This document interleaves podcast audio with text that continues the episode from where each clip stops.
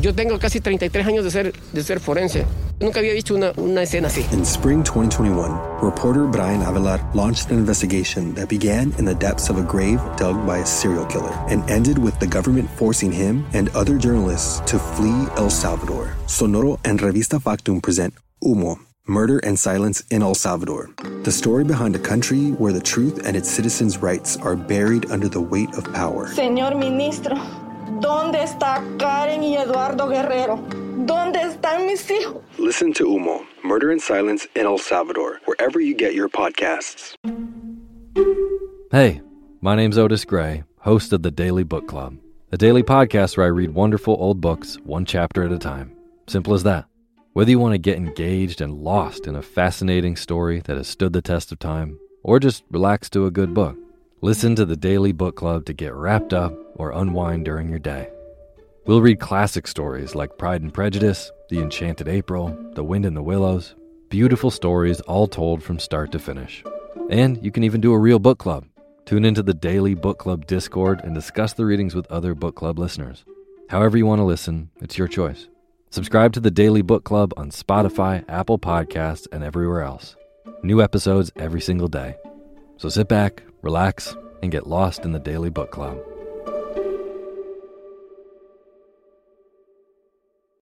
There were two more murders 15 miles When away police in the arrived, Silver they found section the of Los telephone and Angeles. electricity line described by one investigator as reminiscent of a weird religious. Cup of murder. We have covered the pros and cons of the death penalty a number of times on this podcast. But where did it all begin? On August 6th, 1890, a man was sent not to the gallows, but to the electric chair for the first time in history. So, if you like your coffee hot, but your bones chilled, sit back and start your day with a morning cup of murder. William Francis Kemmler was born in Philadelphia, Pennsylvania on May 9, 1860. He was raised by two alcoholics, and at just 10 years old, he dropped out of school to earn money for the family without having learned to read or write. He worked in his father's butcher shop until, after both parents died, he switched things up and became a peddler, earning enough money to buy a horse and cart and relocate to Buffalo, New York. Unfortunately, just like his parents, he became a heavy drinker and even became infamous for his drunken antics, like attempting to jump his horse and cart over an eight foot fence. Everyone knew him, especially Buffalo's bartenders. It was after one of these binges on March 29, 1888, that he woke up and immediately got into a fight with his girlfriend, or common law wife, according to some sources. He accused her of stealing from him with plans to run off with another man.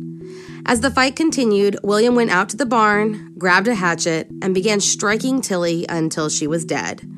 Shocked and appalled by what he had just done, he ran to his neighbor's home and announced that he had just murdered someone.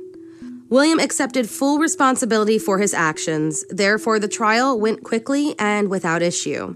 He was convicted of first degree murder on May 10th and three days later was sentenced to death. Except his death sentence was to be a little different than everyone else's.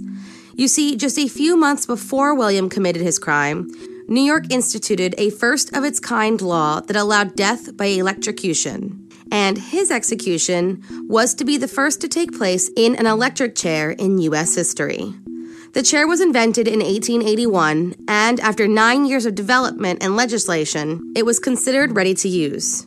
However, the developers of electrical power did not want to see their new invention used to take lives. A lawyer filed an appeal claiming that the electric chair violated the Eighth Amendment, and for a while, it seemed like William was going to avoid being the country's first guinea pig. The quote, war of currents began between George Westinghouse, whose alternating current was going to be used in the electric chair, and Thomas Edison, who used direct current in his equipment.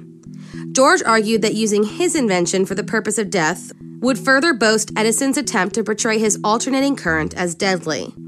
The Supreme Court failed to agree, and on October 9, 1889, William's execution was placed back on the books. He was awoken at 5 a.m. on August 6, 1890, dressed in a suit and tie, given breakfast, and had the top of his head shaved. At 6:38 a.m., he entered the execution room and in front of 17 witnesses sat down in the chair. He did not resist in any way as he was strapped down and had the metal restraint put on his bare head. The switch was flipped and a thousand volts went coursing through his body for 17 seconds. When the power was turned off, it was discovered that William Kemmler was still breathing.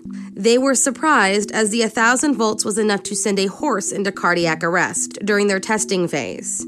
He was shocked a second time at 2000 volts. This time, the blood vessels under his skin began to rupture and bleed, and some claim that the body itself caught on fire. The smell of burning flesh left the witnesses nauseated, and many tried to leave the room. William Kemmler was, this time, officially pronounced dead. When an autopsy was done, the coroner found that the top of William's brain actually hardened during the execution.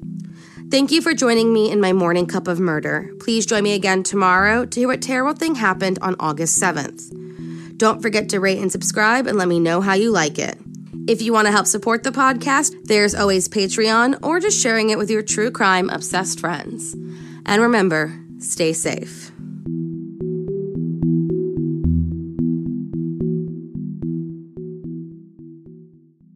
Thank you for listening to Morning Cup of Murder. This is a daily podcast that tells you what happened on this day in true crime history.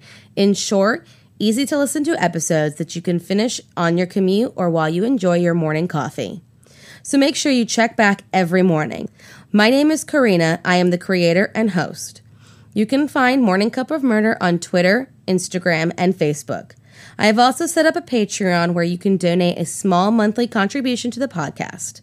All those links are in the episode description. Thank you again and have a wonderful day. America. We are endowed by our Creator with certain unalienable rights life, liberty, and the pursuit of happiness. At Grand Canyon University, we believe in equal opportunity, and the American dream starts with purpose. To serve others in ways that promote human flourishing and create a ripple effect of transformation for generations to come. Find your purpose at Grand Canyon University. Private, Christian, affordable. Visit gcu.edu.